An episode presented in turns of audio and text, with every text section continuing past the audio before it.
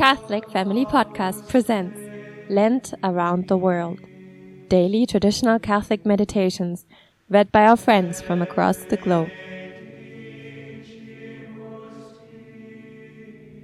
The Passion and Death of Our Lord Jesus Christ by the Most Reverend Alban Goodier. Part three. The Compact with Judas. The priests and elders had thus decided to defer all action till after the Paschal festival. What seemed an unlooked-for piece of good fortune compelled them to alter their plans. For we come now to the terrible story that has to be told. From the beginning of their Gospels, all the four evangelists have had it in mind.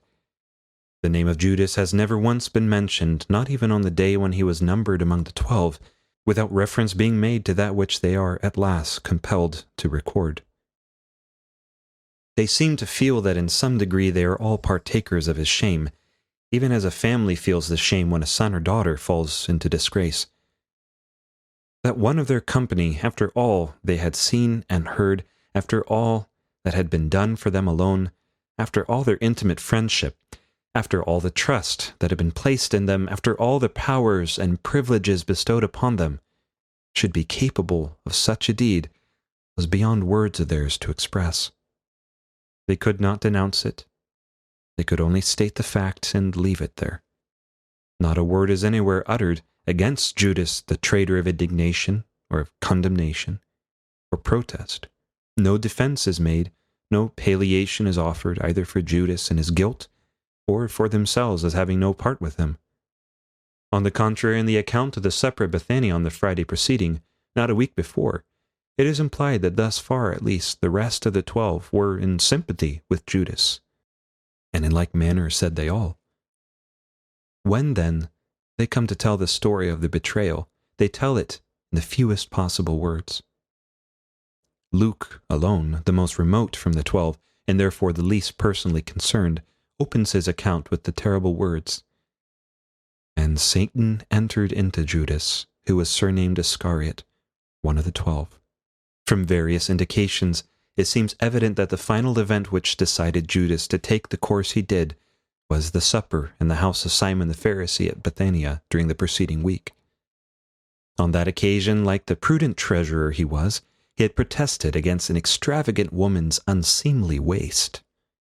So sensible had been his protest that all his companions had agreed with him, and yet in the presence of them all, in presence of many visitors, because, as he murmured to himself, he had done no more than his duty, he had been silenced and put down.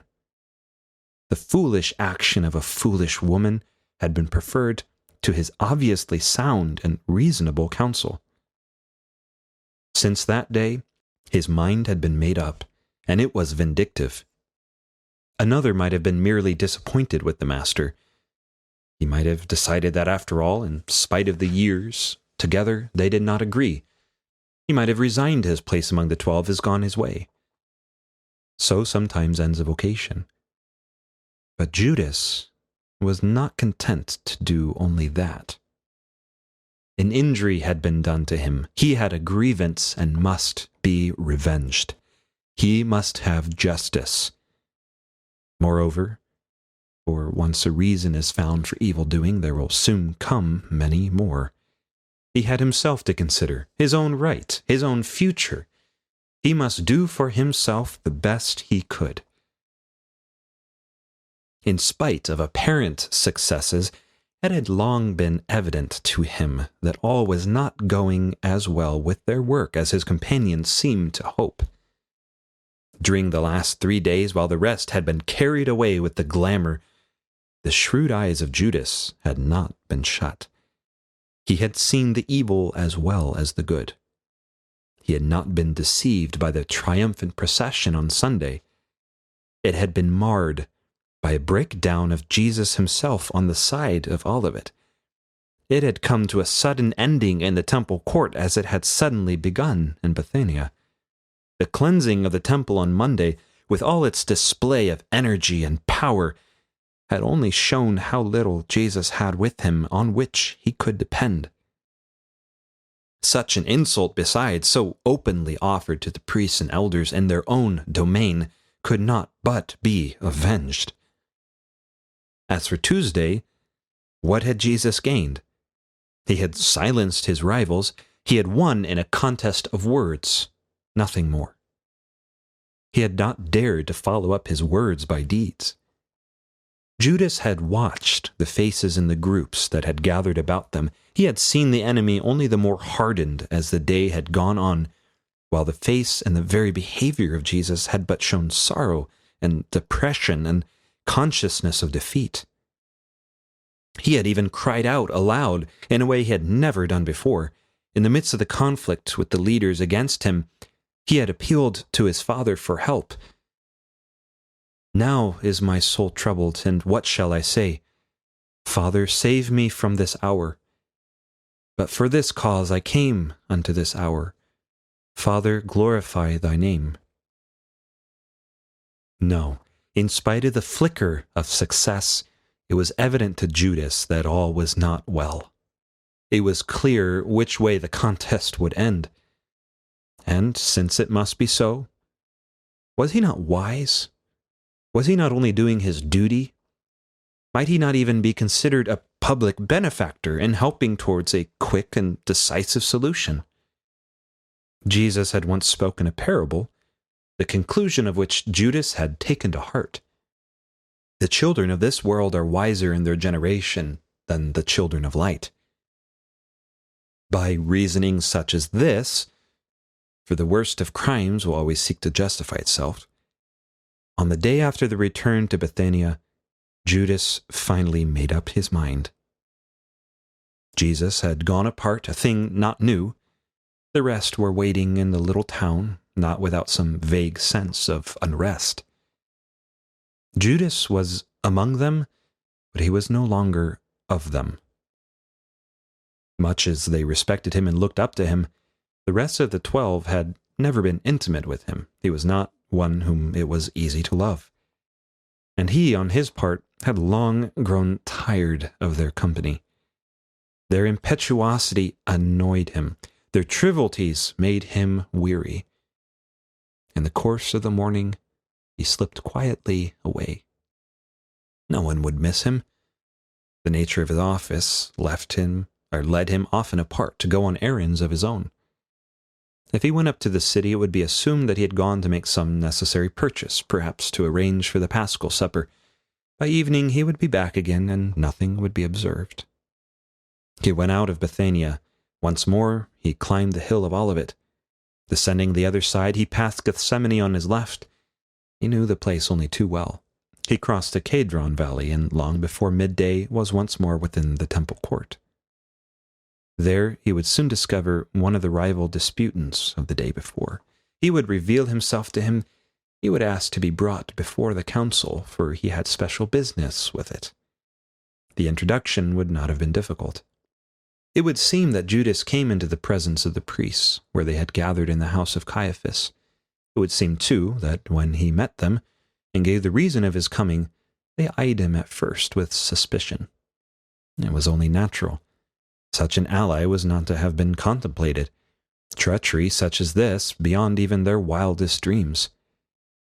With all their contempt of the Nazarene and his Galilean crew, they had never thought that any one of them would be so contemptible as this, before they could be convinced that he was in earnest in his offer that he made.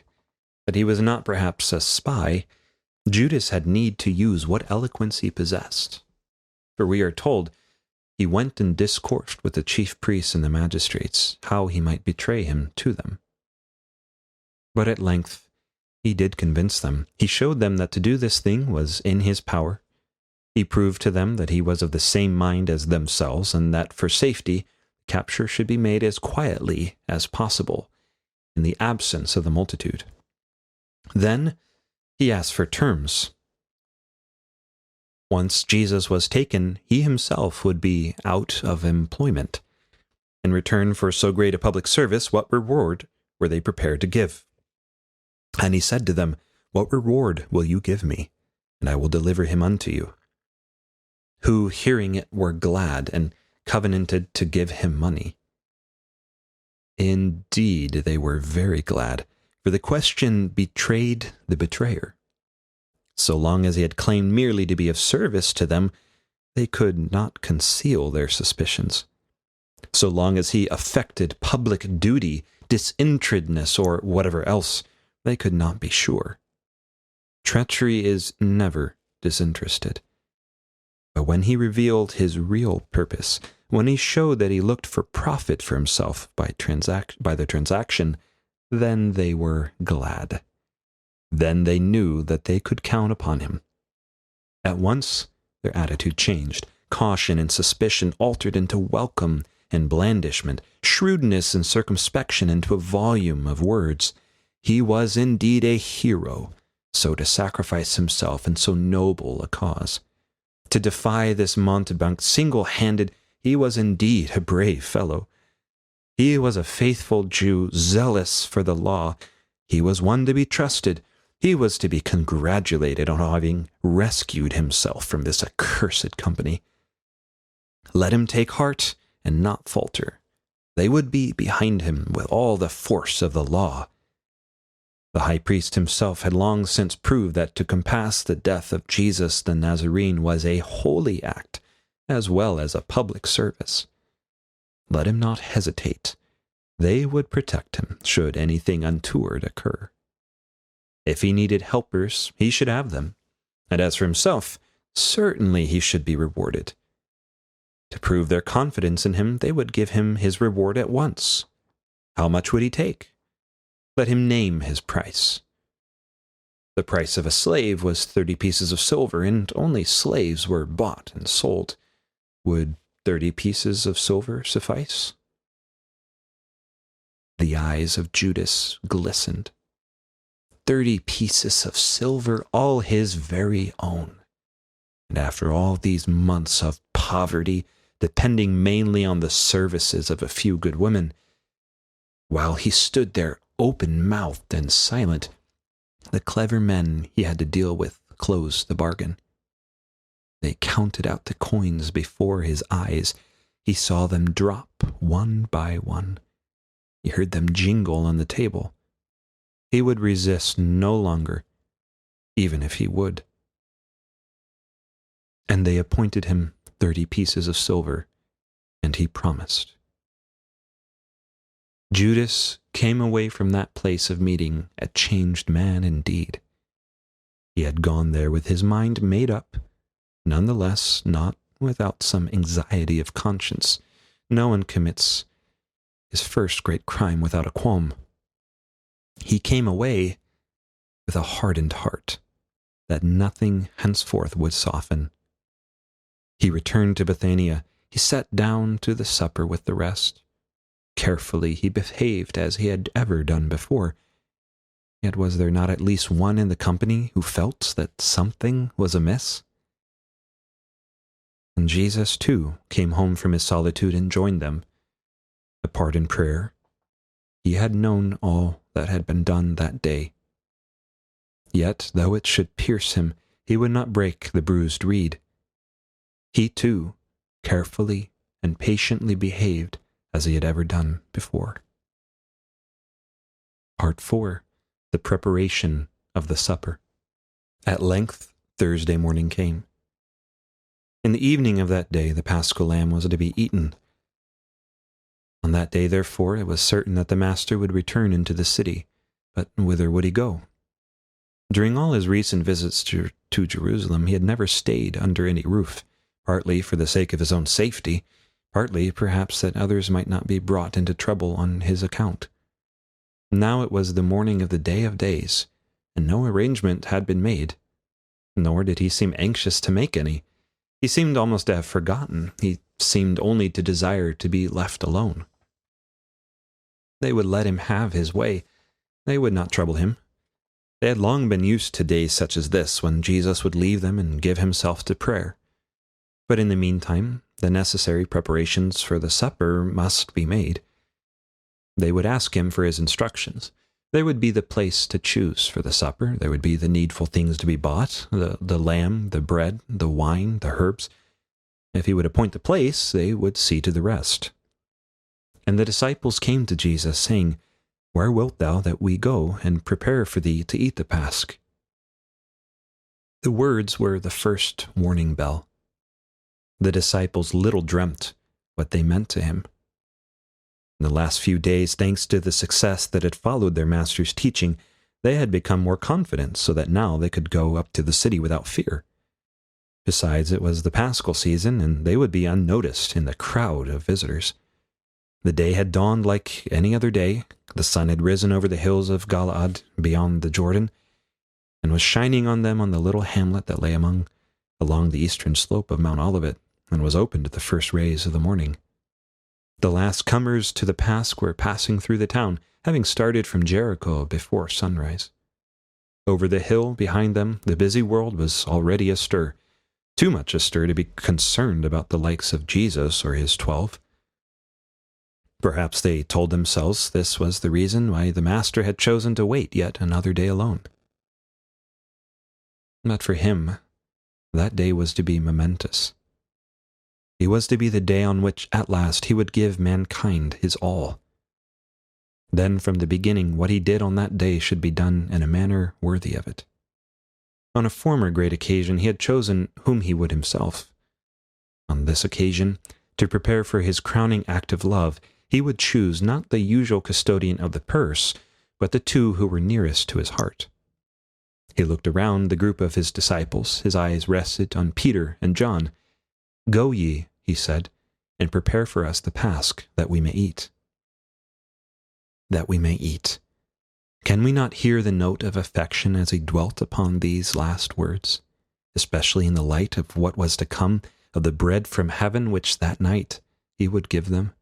Can we not hear him linger on the sentence, on all that it meant for him, ignoring for the moment the question they had asked him? They must repeat their quest, their request. Peter and John would indeed go, as he bid them, but whither? But they said, "Where wilt thou that we prepare?" The answer he gave was strange and emphatic and detailed, yet was it close akin to the answer he had given in that same place on the Sunday morning before. Now as then, he looked up the road and knew what would happen. Then he had told them of the ass they would find and its owner, and that they were to what they were to say and do. Now he told them what they would find at the city gate. And now as then, without questioning, seeming to notice nothing strange, knowing well that what he said would be, they listened and obeyed. And he said, "Behold, as you go into the city, there shall meet you a certain man carrying a pitcher of water. Follow him into the house where he entereth in, and whithersoever he shall enter in, you shall say to the good man of the house, The, ma- the Master saith to thee, My time is near at hand. With thee I make the Pasch. Where is the guest chamber where I may eat the Pasch with my disciples?" Peter and John went upon their errand, associated now in a special way, though as yet they did not realize it. Before the night was over, they would realize it more. Years afterwards, they would look upon the choice that was made of them that day as a singular mark of love and favor. They went upon their errand over Olivet, passing the barren fig tree at the summit, by the same road that Judas had taken the day before, by the same road that, on the preceding Sunday, the procession of the palms had traversed. But they did not go into the temple. When they had crossed the brook Kedron, they turned up the narrower lane to the left and entered the city by the gate below the temple's southern wall. Close by the gate, in the year before, Jesus had come upon the man born blind, and had sent him to the pool of Siloe, on the slope of the hill outside the city, to be washed and healed. Close by that gate he had friends, though but a little higher up the street were the homes of his bitterest enemies, Annas and Caiaphas, the priests and the Pharisees. As Peter and John entered the city, they beheld what had been foretold to them, a man carrying in water from a well outside, either from the pool of Siloe or from the well now known as Our, Lo- Our Lady's Well. They followed him as they had been bid. He went along the narrow street that cut through the southern quarter of the city, the strong wall of the temple towering up on his right. When he neared the houses of the priests, just before he reached the garden that surrounded the house of Annas, he turned to the left down a little lane that led to a house below. He passed under an arch into the courtyard, and Peter and John followed. It was the abode of a well-to-do citizen, to whom clearly they were known. They called for the owner of the house and gave him the appointed message. He received them gladly. He was honored that the master should choose his abode for this favor. The best room he had should be at their disposal. Yes, he was honored indeed, far more than he knew. And the ark of the Lord abode in the house of Obededom the Gethite three months, and the Lord bless Obededom and all his household. From the book of Kings. If the Lord bless the house of Obededom, what will he not have done to the house which was to be the scene of that supper? The good man of the house went before up the stone steps that led from the courtyard to a room above, a large room some twenty feet square, where the tables and couches were already prepared for the Paschal supper. That this should have been so need not surprise us. In many houses in Jerusalem, tables were laid that night, not only for each household but and its own guests, but also to receive the thousands of pilgrims who had come up for the festival. To show hospitality to as many of these as possible on this night of all nights was a point of honor with the dwellers in the city. Peter and John saw that all was ready. There were needed only the lamb and the bread and the bitter herbs and wine. These they would buy either in the bazaar in the west of the town or in the outer court of the temple. At the appointed hour for sacrifice they would attend at the ceremony where the lamb was slain. Then they would return to the house, roast the lamb, prepare the food, set all in order in the room.